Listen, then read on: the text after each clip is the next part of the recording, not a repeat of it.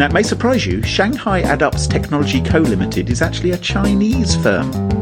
And what they do, their business is they say, look, we, we've got the technology to wirelessly update software installed on mobile and IoT devices. And they have a number of big name clients, not just Blue, but ZTE and the impossible to pronounce. And I'm going to look at you now, David. Huawei. Huawei.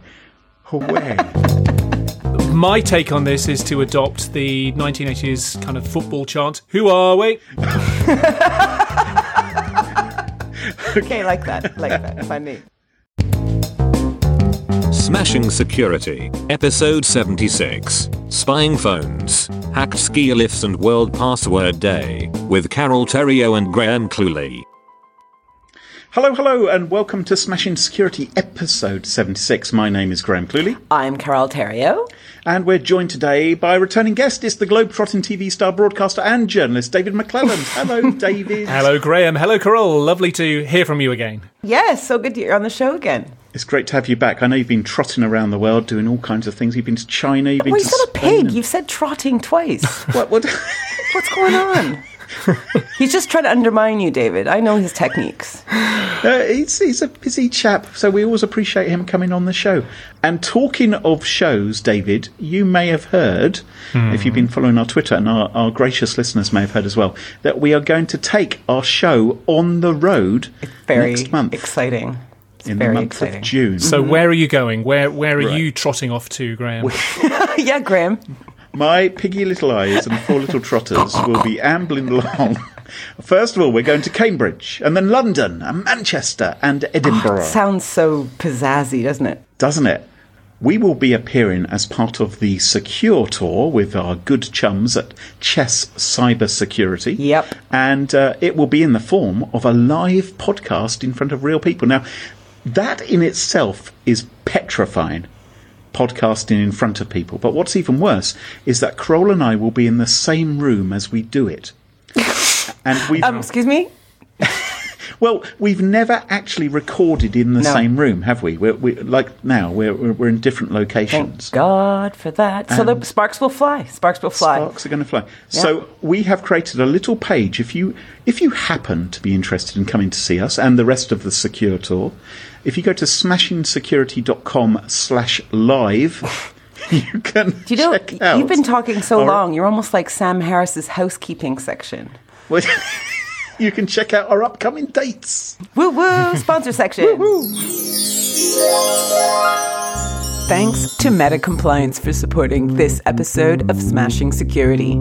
People are the key to minimizing cybersecurity risk postures, and Meta Compliance makes this easier. Listeners, you can get a 10% discount off the high quality cybersecurity e learning catalog from Meta Compliance by quoting the code SMASHING. Visit metacompliance.com and quote the code SMASHING. And welcome back. Now, chaps, how would you feel about me rifling through your smartphones? Um, Would you be comfortable with that? If you unlocked them, just give them to me. It'd be fine. It'd be, no, it won't be a problem. I noticed you say smartphones because yes, like like like many techies, I do travel around with probably a, a pocket full of different smartphones. You're kidding. No, no, no, it's true. Yeah, You've got you've got them all, haven't you? You're trying them out, testing out all the technology. it's my job to be as, across as many of the platforms as uh, as I can be. Otherwise, I feel a bit of a fraud, even more of a fraud than I feel anyway. so you could probably spare one of those, hand it over to me, and you wouldn't mind me looking at your text messages and your private communication. It'd be no problem at all, would it? No problem at all. well, the thing is, have you or any of our lovely listeners bought themselves a cheap Android phone on Amazon or at the Best Buy store? Because if they have, uh-uh, it may have been secretly sending all of your text messages and more to a server in Shanghai. Shut the front door. I'm afraid so. If you Get away. No way. Amazon and Best Buy, they're pretty reputable places. well, you would th- well, you'd think so, but you know there are some dodgy things sold up on these sites as well. On the um, internet? Yes, I know, hard to Wow. believe, isn't it? Even on places like Amazon, several Android smartphones sold through major retailers like Best Buy and Amazon have had firmware pre-installed on them which transmits sensitive information to third-party servers in China without the owner's knowledge or consent. And the ones which are of interest to us today are made by a Florida based company called Blue, B L U, all in caps. And if you go looking for cheap Android phones on Amazon, chances are you are going to find some Blue phones. Now, I remember, Graham, when these launched, it must have been late 2016, and I remember when the PRs were getting in touch with me, and uh, and they reviewed okay. You know, they're American budget still Android handsets, but they've got pretty good specs. They Yeah. look Right. quite they, they look quite good, and they're available at, at a really reasonable price. And most of the tech titles that got their hands on it said, yeah, it's a pretty good budget phone, and it comes from the states. You know, it, it's a state, it's a United States brand rather than a no-name f- Far Eastern brand. yes. What's a budget phone go for? About a hundred dollars or something like that. I'd I'm looking actually at one right now on Amazon, one of these phones in question, and it is uh, around about 130 pounds used. They go up to around about 250 pounds, I think, for, uh, Okay. for the new ones. It's a lot cheaper than an iPhone or a high spec. Oh Samsung. yes, So, yeah, Galaxy Yes. or whatever. and a lot yeah. cheaper than a yes a swanky Samsung or something Right. like that.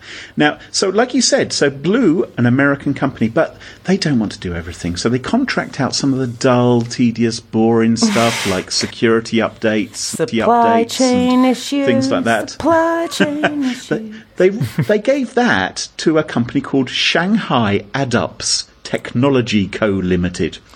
And um, now it may surprise you, Shanghai Adups Technology Co Limited is actually a Chinese firm. Mm. And what they do, their business is they say, look, we, we've got the technology to wirelessly update software installed on mobile and IoT devices. And they have a number of big name clients, not just Blue, but ZTE and the impossible to pronounce. And I'm going to look at you now, David. Huawei. Huawei. Wait a minute, you guys in the same room and I'm not there? You, you can. What? I can feel your piercing glare through the microphone, Graham. Um, my take on this is to adopt the 1980s kind of football chant. Who are we? So uh, there we Okay, go. like that. Like that. Who Fine. are we is good for me. So, so there's a number of big names who are being supported by AdUps technology, uh, but it's Blue that has just had its knuckles rapped by the FTC because AdUps um, weren't just pushing out updates; they were also grabbing much more data than they needed from your smartphone to do their job and sent it to a Chinese server. And you may be thinking, well, how how much data were they really taking?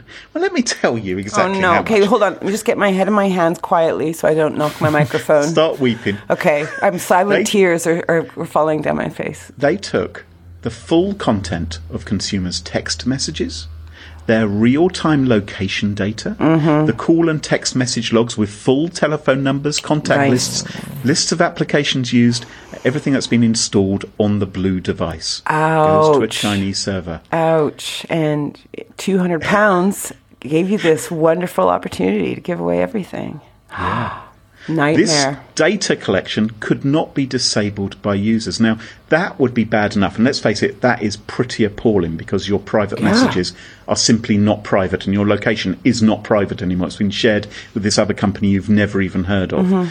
Furthermore, this AdUp software, which was pre installed on the phones, contained its own security flaws, which could be exploited by hackers. So, bad enough that you're getting ripped off, but which is horrendous. But in addition to that, to make it even more painful, that ripping off software was actually exposing you to other risks. Yeah, as well. okay, but you know what? The risk coming. before is so bad. I don't even know. It's not even icing, right? It's not even a sprinkle of icing sugar. But doesn't it make you wonder just for a second what might be the intention behind collecting all this data? You know, I, I think if, if we read between all the lines, it's probably advertising. It's, it's going to be about making money in some If we're fashion. lucky. And they might even be selling themselves to the telephone company saying, look, if you allow us to extract data, if you put us on the, on the phones, then we'll give you a cut of any advertising. I think about if someone could actually tie that to social media feeds, right? So they've got your full number, they've got all your secret text now. I mean, it's a lot of information. Right, and look at the freak out we've just had, quite rightly, about Facebook and Cambridge Analytica and, and all the impact that's had. Huge, huge, mega headlines. Yeah. Here is something which I would argue is even more invasive in some ways, taking much more of your information. This is a level of data uh, theft, basically, which goes far beyond what that Facebook application was taking from users. We've also seen this not only on smartphones, but also on desktop and laptop computers as well. Yes. Do you remember Lenovo a few years ago? There was um, Yeah. a piece of malware which um, Michael Horowitz, I think, discovered that was sending data to Omniture, and that was all about marketing and and so on. And that that was a big stink when that got trawled out as well. And again, consumers have no idea that this is happening. It's so so wrong that. I may well have agreed to some terms and conditions, but nowhere in there does it say that it's going to be sending the content of my text messages or my emails or the or, you know the, the data about the files that I've got stored in my documents. It seems to be more rife than we imagine. And, and it's insid- it's insidious, isn't it? This sort of crapware which is pre-installed on your. It's, it's like you have to pay more money to get a computer which doesn't have all this junk which is mm. pre-installed by the manufacturer. That's one of the ways they're trying to claw some income out of you because they've sold it to you for so cheap. Well, you know, and GDPR, guys, is literally like two weeks away now, right? and We kind of this- need a klaxon to go off whenever someone mentions GDPR. I'm just thinking these kind of stories are it's going to be interesting if they actually, you know, rev up the engines right away or not because this is hmm. exactly the kind of thing that I think certainly the EU residents, although I'd argue everyone around the world would like to see it dealt with. Do you have a drinking game? Does anyone in any of the forums have a drinking game that whenever you mention passwords or malware or something, it's, you know, have a sip of your beer or something else? Maybe we should have the same for GDPR. Yes, or just yeah, just listen to the show and every time we say a security word, have a shot. Oh my word. baby show. It'll be, it'll be more smashed security instead.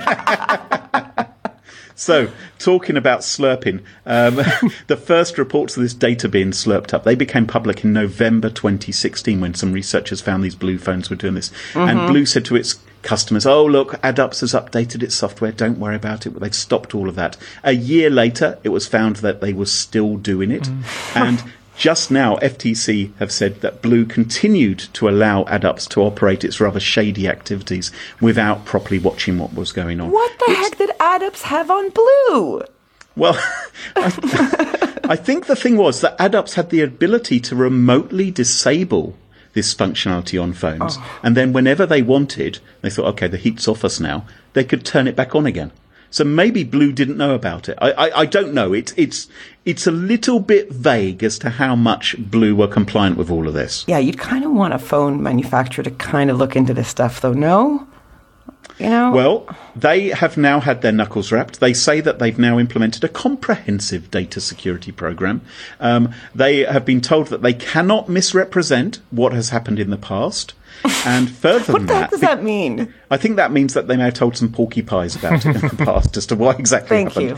And for the next 20 years, every two years, they will be subject to third party assessments of their security program. Um, and they've been told Well, they they have to should be comply. anyway. So it's pretty, you know, although they haven't been financially fined for this, it's pretty rough.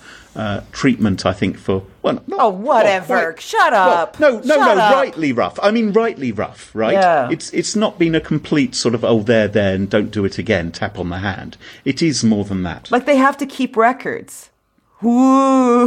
well, no, on what they're doing, they have to keep proof that they they are yes, compliant that's, and that they're not that's, spying. that's how you comply with most regulatory bodies. Anyway. Anyway, I think the message here is think twice before buying a cheapo Android phone from an unfamiliar manufacturer.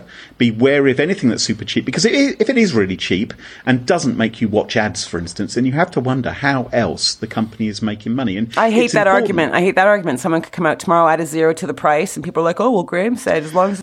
Oh, Graham said. Why- sorry, why exactly would they have a voice like that, Carol, when you say Graham said?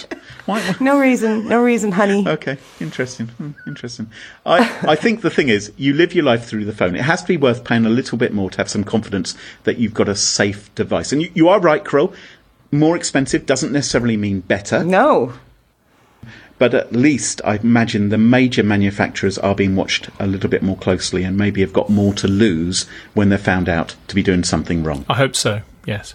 Let's hope so. So I guess you guys want your phones back now, do you? You don't want me to. Like you ever got your hands on my phone.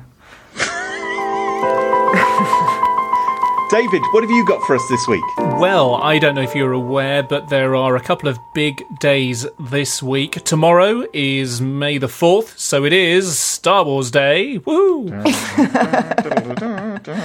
Um, but today, today, Thursday, it is World Password Day.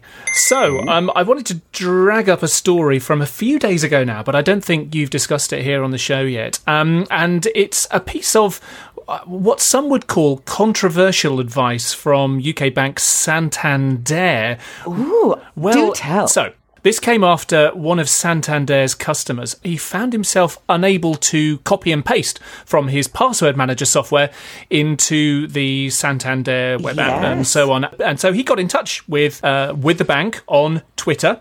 Okay. Or rather, he got in touch with one of the customer service reps who was manning the Twitter account, which is as good as the same thing, Right. right? And the Right, bank right. turned round and said that it would never recommend using third party password managers. it is no longer possible to use these for security reasons. Well, as you can imagine, the internet kind of blew up at that statement. But I just kind of wanted to um, raise some of the concerns because I know we've talked about password managers on here. I've talked to them elsewhere as well, and that there are a kind of a number of common concerns that people, maybe from outside the industry, and looking at the Twitter conversation with Santander and a few of security professionals, Yeah. some people even within the security industry, some concerns that people have around password managers. So while I think of them as generally being a good thing, I know you guys do as well. I think given that it's World Password Day, it might be as well just to address some of those concerns and, and to discuss them here. Maybe do a bit of myth busting, if you like. So This is a bit of a splinter episode topic. I'm just uh, just noting. so, um, how about how about the criticism or the concern that um, password managers surely having all of your eggs in one basket is a bad thing? Do you know? This is the one which I hear all the time. And when people, because people say, "Oh, how am I meant to remember my passwords?" I say, "Get yourself a password manager." They say, "Yeah, but what if that gets hacked?" I love it when people say that because that says to me, you are thinking about security the right way. Well done for being cynical. Mm-hmm. Well done for thinking something really bad could happen because that's what's going to protect you in future. And yes, potentially, Have you given this talk Maybe. before? yes, maybe your password vault could be hacked, right? And and, and Yeah. maybe your the master password which you use to protect it could be weak or whatever, but it's still got to be better and more secure for you to use a password manager than using your puny human brain to remember passwords because you'll just end up using the same password Okay, everywhere. but what about what about um, some people that might be more technically challenged than others? Would you recommend that they try and get their head around the whole concept of apps running within browsers that allow you to, you know, and you can cross-platform it from your computer to your phone, or do you just say pen and paper? I. It depends. So there, there are people who I must admit I have failed to get to use password managers. There's people who I've managed to overcome their concerns and they're, oh, I don't know what to do. You know, we've shown them it's not that tricky. However, I have had a number of failures and in those cases I have tended to say, write it down in a book hmm. and put the book somewhere safe. I don't love that as a solution because there's the risk, of course, that you might have a fire, or you may lose the book, or you know, get stolen, or You may lose like your that. password manager vault as well if all of that's in one place and it's well Yeah. secured. You know that that's equally open to a fire as well. I guess. I suppose so. Although you would hope that it's at some data center which is being looked after properly and properly backed up. Mm. And you know, Look, can it's basically that. this. I think we all want to have different passwords for different websites, and there's no way in heck any of us can remember this, all the No. passwords for 200, 500, 1,000 websites we need to visit and log into. Yep. Now, some of us are very lucky, and we have five websites we go to. And to you, I say, I wish I had your life often. But I am not one of those people, and I need to use a password manager in order to have nice, long, complex passwords that I don't need to keep track of. Mm. That's it. It makes my life easier. I don't know if it's safer though, because I do think they're a bit of a, you know. No, I do think they're safer. I do think they're safer. I do think I they're think safer. it's safer because I think you just fall into making so many mistakes if you just Yeah. leave it to yourself to do. We've done a Splinter episode all about passwords, so I don't want to cover too much of the same ground. But m- maybe the most important thing to stress to people is it's not so much about having a hard to crack password. The most important thing is to have a unique password, so have a Yeah. different password for different sites. The bad guys will grab your password in one place, and the first thing they will do is try and use that password Yep. to unlock your Gmail account. Parallel something like that. attacks. yeah. And also, of course, if you can enable something like two factor authentication, you're even more secure. You can even, hopefully, on your password vault, have additional levels of authentication to make sure someone can't get into that. Look, too. let's face it, we're all into using password managers, right? So Yes. this is not really very debatey. We need someone from the other side. need someone who hates all of these things. Yep. Some sort of mega brain who can remember all of their passwords. Oh, I can think of someone. Automatically. You can. Mm-hmm. I'll say it off air. It's exciting for the listeners.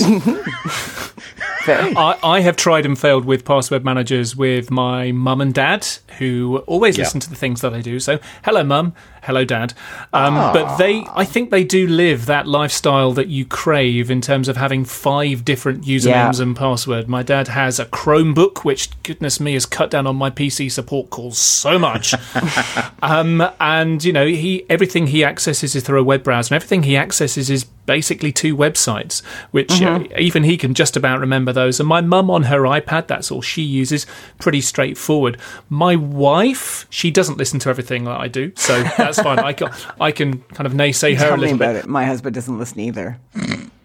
Welcome to the club. I've been trying to get her into a family account with a password manager that I use um, for the last six months or so, and she just doesn't get it. She seems to think it's far easier just to reset the password every time you forget what it is, which is practically I've every time heard she people logs do it. that, She is yeah. one of those people. Yes. I don't know though. What's the fight against it? I don't know. There, I kind of thought it was rather clever. I'd never even thought of it myself. So I thought when someone mentioned, it, I was like, hmm, that's Yeah. a kind of interesting idea. I think it's just change, and it's that age old thing of getting people to change the behaviours that have been embedded within them. It's an additional step, you know, with the password manager that I use. It it can be built into the browser or as a standalone app or something, but it's just not in her muscle memory, and I think that's her main objection to it. So I'm going to keep on chipping away at at, at that little block, and uh, I'll I'll report back and let you know if I have success. And, and listeners, if there is anyone out there who hasn't yet tried a password manager, keeps on hearing us talking about them, give it a go because it is World Password Day.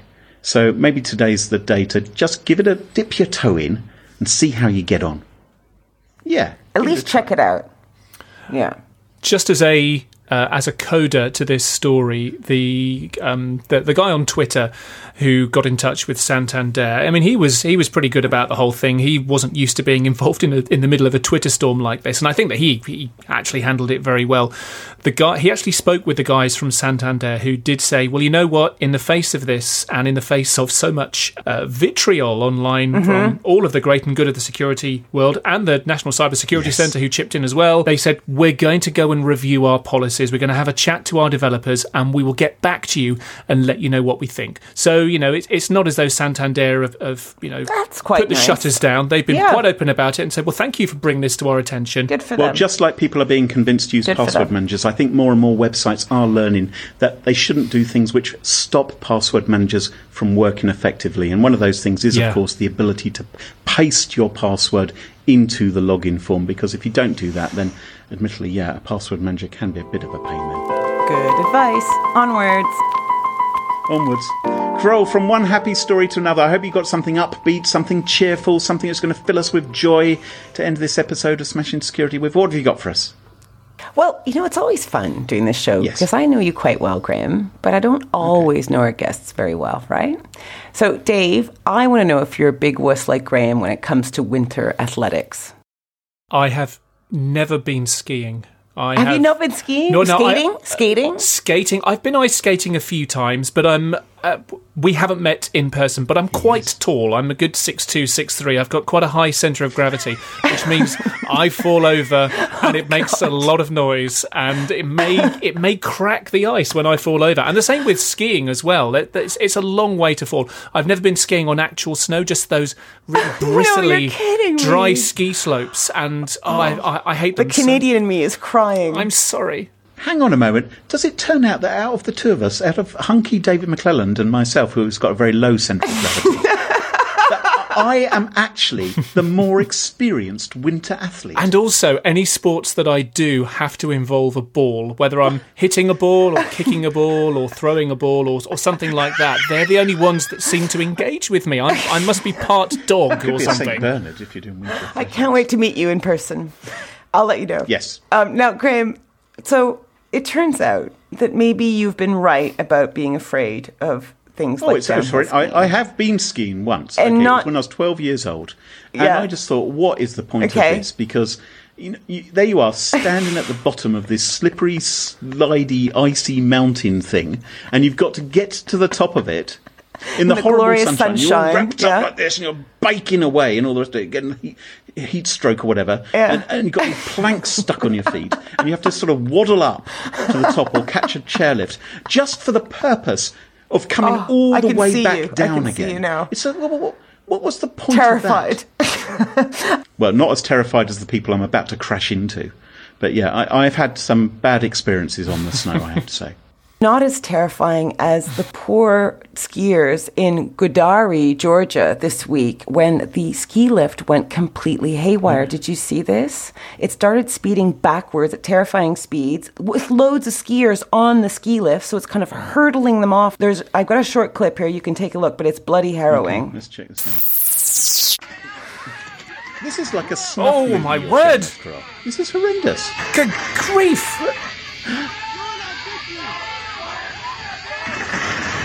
Oh my gosh, and they're all crashing into one uh, another. This is. guidance warning, please. Don't don't watch this. Oh my word! Yes, yes, and they're jumping off, trying to save themselves. and- Chairlifts are terrifying at the best of times. Being 30, 40 feet in the air, and then you're being. Fl- this is flinging you backwards round a. It's horrendous. Do people die? Are we watching people die in here, Carol? No, I don't think anyone died, but a lot of people got hurt. A dozen people or so got hurt. And they're actually thinking that's incredible that there was so few. Now, a completely different story, all about chairlifts and security, happens to come out on the same day, which is really kind of strange because apparently they're not related at all. In fact, the researchers didn't even know about the Gudauri chairlift incident. Let me welcome to the story two infosecurity dudes named Tim Philip Schaffer and Sebastian Neef, both from internetwache.org. Internet what? internetwache.org. Oh, careful how you say that. Right. Now, Internet Wache um, is like a cyber Scooby Doo gang, and they seem to look. they really are. They, it's a really great website, and they look around for serious online flaws. Which one of them is danger prone Daphne? and they follow protocol to get it fixed. And their whole ethos seems to be look, we look for small donations, but really we want to make the internet a safer place. And that's just, you know, a cute ethos. I love all that. So, anyway, as one of their projects, Tim and Sebastian decided to do some internet wide scanning, hunting down insecure human machine interfaces. This is known as HMIs. Now, an HMI is mm-hmm. kind of the centralized control unit for manufacturing lines. I mean, we use them also. It's all the devices that we use, like a phone, right? It has an HMI to it. But if we look at the ones that are in manufacturing lines, this is things that let us do event logging or video, video feeds or event triggering. And it basically allows the person in charge to access the system at a moment's notice and make any changes, right? Okay. Um, now, these two started looking at the HMI of a sky lift at Patscherkofelbahn, a mountain resort based near Innsbruck, Austria. Well done. Thank you very much. I said that beautifully. Now, Tim and Sebastian snoop about and guess what they find. Okay, you ready for this? Right. The chairlift's control panels was left wide open on the internet, meaning anyone, from malicious agent to pesky kid, could take control of the ski lift. Now, first, there was no login screen for viewing or making changes to the ski lift. Second, and I'm quoting Bleeping Computer here, the wonderful Bleeping Computer. Settings for controlling the ski lift's speed, the distance between the cable cars, and cable tension were all exposed in the open along with logs and other mm. data. So this this is you've got complete control over this chairlift thing. Yep, just click on the bleeping computer link. There's a perfect uh, screenshot of actually the interface, and it's frightening. So you could say, I want these cable cars or whatever to be, I don't know, Go backwards at ridiculous speeds and very close and, together. and be two inches apart Yeah, or something. exactly. You know, and, crikey. And these two guys found that the firmware was outdated as well. So Internet Wache did the right thing, reported the flaw to CERT Austria. The ski lift was taken off pretty darn quickly, and Innsbruck officials are taking, quote, extreme care to roll out a secure system before summer season, unquote. Um, I suppose it's not slopes. It would be more the roads or the paths, the fields. The thing is that they may have fixed this particular instance, but they're, you know, there'll probably be Heidi somewhere or other running some other ski lift or chairlift system which is equally exposed. It's just this is the one that they found. Oh, no, I know. Totally. Totally. And it's really scary because, you know, big manufacturing companies or critical infrastructure tend to think very much about security when doing these things. But these guys are kind of like, do chairlift operators even consider that their, you know, thingamajig is connected to the internet? So there's like three kind of due diligences like everyone has to do. It's like, you know, did the people who you bought the gizmo from build it safely? Right? You've got to somehow make sure of that. And then, did you set the, the dingus up correctly? Did you make any mistakes? Did you leave it open? And you do checks, right? You don't have you looked at it in the last few years to make sure you've updated it and it's running correctly. And those are kind of the three things I think you got to do, even if it's a chairlift or even it's like think about it, gyms. Think of everything's internet. Well, once once you've set these things up, it's just like it's just forgotten about. Now, I can imagine that the maybe the primary risk here would be just kids messing around, right? Not thinking about the potential harmful consequences. Oh, yeah, but can you imagine? over the Yeah. child. But imagine if you were some conspiracy theorist who believed that the royal family were shape shifting lizards. you might take over a ski lift when Prince Charles and Camilla were going off on one of their jaunts, or Prince Andrew. And they're so much and- more important than uh, every one of us, of course. well, as a British person, I do believe that, Carol. Obviously, deep down in my heart. But that, you know, that's that's you know, there is the potential though for for someone to do. I wonder if you could take over the ski lift. I wonder. If, hey, how about ransomware for ski lifts? How about you get people stuck halfway Okay, up enough the mountain? enough feeding bad people ideas. Um, I think really all we need to do is whatever happened in Gudauri, Georgia, shows us how awful something like this could happen. So if you have something that's connected to the internet, which basically means anything that you can control that's not actually actively connected to it is probably using the internet, make sure it is locked down. Boom. At the very least, have a password. Something like ski lift one, ski lift two, something like that. And store it in your password manager. you guys. We'll be right back after this break with Pick of the Week. And thanks once again to Meta Compliance for supporting this episode of Smashing Security. People are the key to minimizing your cybersecurity risk posture. You can save 10% as a Smashing Security listener off the high quality cybersecurity e-learning catalog by going to metacompliance.com and quoting the code SMASHING. That's metacompliance.com and don't forget the code SMASHING. On with the show. And welcome back. And it's our favourite time of the show, the part of the show that we like to call Pick of the Week. Pick of the week. Pick of the week. He knows. He knows. Pick of the Week is the part of the show where everyone chooses something they like. Could be a funny story, a book that they've read, a TV show, a movie, a record, an app, a website, a podcast, whatever they like. It doesn't have to be security related necessarily. It should not be security related at all. Okay. It can be chess related. Oh no! And my pick of the week this week is a gallimaufry of geeky goodness. You practiced that. Yes, I have. More than you've practiced your Austrian ski lift locations. Hang on, what, what is a gallimaufry? A gallimaufry, I believe, is a concoction. Is it a, of food? Is it like a hmm. cornucopia in a way of sort of food and? Oh, look, I, A confused jumble or medley, of, things. Top hit on Google. Thank you very much. that was in, in, See? in perfect, Perfect. unison. Yeah, our brains are synced. And that is exactly what this is, because it is a confused jumble of BBC sound effects. The BBC has compiled over 16,000 sound effects since uh, they started doing such things in the 1920s, and they've made them available for free Oh, I on a love website called. that. I'll put, a, I'll put a link in the show notes. It's bbcsfx.acropolis.org. Let's play a few on this show if And we can. If I can include some, I will. They've got. Well, Oh. well, well, Carol. I don't. Are we a commercial enterprise? That's the first thing. We do have sponsors. yes, I'm not we sure. probably are. But they've got they've got everything there, right? They if you need a classic door creak, I'll do the sound in case we're not allowed to use it. Or Oh, that's if you wanted the sound of thirty budgerigars in a shed. Are you going to do that as well, Graham?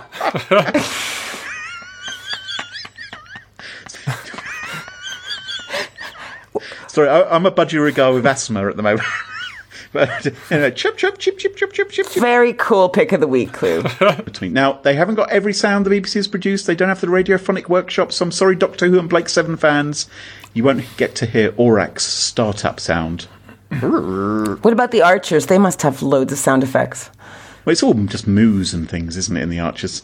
Um, so, like I said, um, the sound effects can only be used for personal, educational, or research purposes, which is a bit of a shame. Yeah.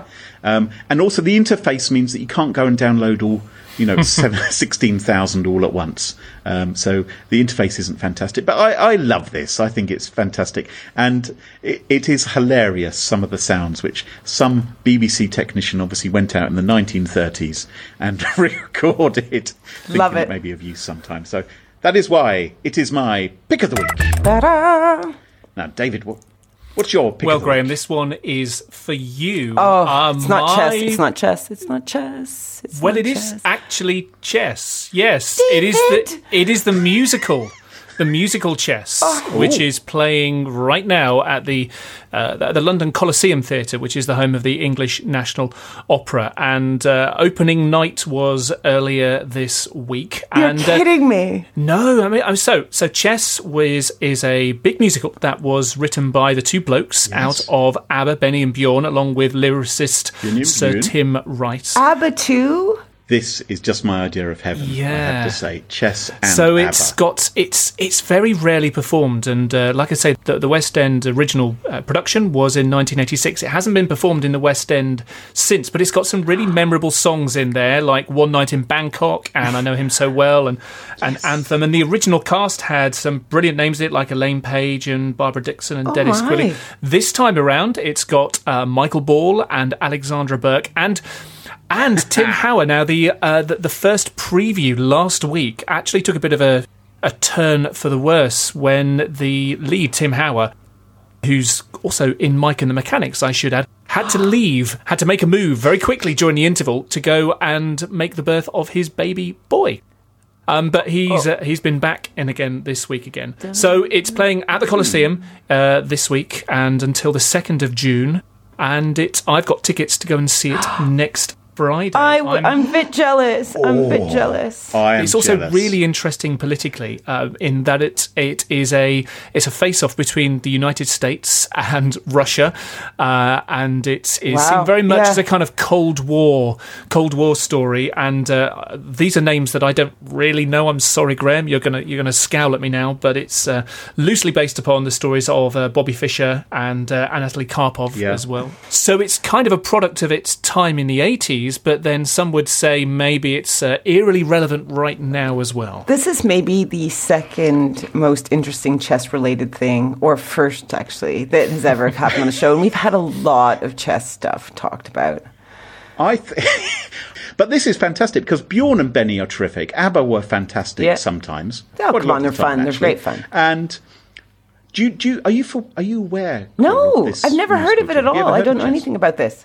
You must have, you must know Bangkok and Not from that rendition. No. One night in Bangkok and uh, And I know him know so well as And this- well. That was I know him so well, which was Elaine Barbara Paige Dickson. and um, Yeah. Barbara Dickson. Thingy. Barbara and how the, how these right. worked, and there were a number of these concept musicals back in the 80s or so where they released the album a couple of years to raise money to put on the stage production, and that was exactly what happened with Chess. Ah. Hey, can you remember the best song or the most popular song from Mike and the Mechanics? In the living Years. Oh, yes, yes. I thought there was one that was Wish more I like. could have told him. In, Oh, yes, say it's a it sad. loud, say it clear. Oh, musical theatre comes to. Smashing Security. Graham, that's how you sing a tune. No, he did very well, didn't he? And I mean, ABBA are having a bit of a resurgence at the moment, of course, because fantastic songs. Mamma mia, let's move on. Okay, Carol, what's your pick of the week? So, my pick of the week actually started way back in 2004. So, it's nothing new and shiny. This is even though it has 700,000 active users even today. So, I'm talking about the World Community Grid. Do you heard of this, Graham? World Community is it? Grid? What- what- I'm what sure is it? David has. Yes, I have. Yeah. So it's coordinated by IBM, and its mandate is to create the world's largest public computing grid to tackle scientific research projects that benefit humanity. Oh, okay. What a beautiful little statement. So it's kind of a teeny bit like legit crypto mining, where the WCG makes uh, you know, uh, approved use of your idle processing power to number crunch for specific projects like learning more about cancer or influenza or Ebola or trying to eradicate these diseases. They've also done some deep dives into sustainable water, clean energy, human genome and proteomes and research like that. So really amazing stuff. And the best bit is the website. Go take a look at this website. All it's right. the most beautiful, simple. I miss website like this so much, and I really urge people to Is go back. like an to old this. GeoCities website? Oh no, it's quite nice. Look, how how clearly just click on something, and then the information you get is exactly what you want. There's no there's no big whiz bang. There's nothing flashing around. There's no bright colors. It's Okay. just nice and clear and perfect. Okay, yeah, nice. And then you can go check out the stats there as well. So the stats showing how it's used and how people help, and and they talk about uh, how much more they have left on current projects that they're running. So, 22. in a nutshell, this is a variety of projects which are used in the idle time of your computer to go and do something helpful. Right. And it kind of would probably cost you a tiny bit of money on your electrical bill, right? Maybe on your on your um ISP bill, and that you need to look into. But it's trying to use a tiny bit of that processing power to. Mm-hmm. And you can pick and choose which project you want to actually participate in. It's not like you, you, you get divvied up between all of them, right? No, no, no. It's very cool, and their whole. I've read their terms and conditions. It seems very above board. They're basically saying we don't want anything from you. We don't want to collect any data. We don't. All we want is to basically mind these numbers and collect that. It's funny how you liken this a bit to legitimate crypto mining, but I remember going back to the 90s or so. Uh, SETI, Yes. remember SETI at home, the search for extraterrestrial Yes. intelligence? Yeah. And you had an agent very much like this installed on your machine, and it would use your, it would, it would have a really cool screensaver. I think that was the reason why many Yes. people had it on there. And I remember I had an IBM ThinkPad that I ran it on, and every time my machine went idle, SETI would kick in and it would start to take off. The fans would spin up to full whack, and I knew that it was, yes, I'm finding ET. Fantastic. Oh, and I kind of feel a bit guilty for going back to work again. Um, but it strikes me very, very similar to that. Yeah. Yeah. It's a cool thing to do, and it helps science and research and humanity. And it's something that even the terribly lazy, Graham, like the terribly lazy, can do to be amazing world citizens. You mentioned my name for some reason at that point, Carol. It's Well, just uh, David's doesn't sound lazy to me at all. Apart from I'm the actual skier, it turns out. Let's not forget that. I'm the athlete. Anyway, check out check out theworldcommunitygrid.org. Well, that just about wraps it up for the show today. If you want to follow us, you can do so at Smash In Security, no G. Twitter wouldn't allow us to have a G. and you can pick up mugs and t-shirts and stickers and things like that at smashinsecurity.com slash store. And don't forget, if you're interested in seeing us live next month in the UK, go to smashinsecurity.com slash live and you can see the dates Hope to see you there. Be brilliant. And things there. David, thank you for joining us. If You're Yes. most welcome. people want to follow you online, what's the best way to do that? Uh, probably go to Twitter at David McClelland. That's two C's, three L's, and a few vowels chucked in as well. That sounds like a, a master password to me. Just chuck those in. So uh, thanks everybody for tuning in. If you like the show, do rate us on Apple Podcasts. We really appreciate it, and it actually helps new listeners discover the show as well. So go to www.smashingsecurity.com if you want to check out some of our past episodes and the details of how to get in touch with us. Until next time, cheerio, bye bye. Bye everyone.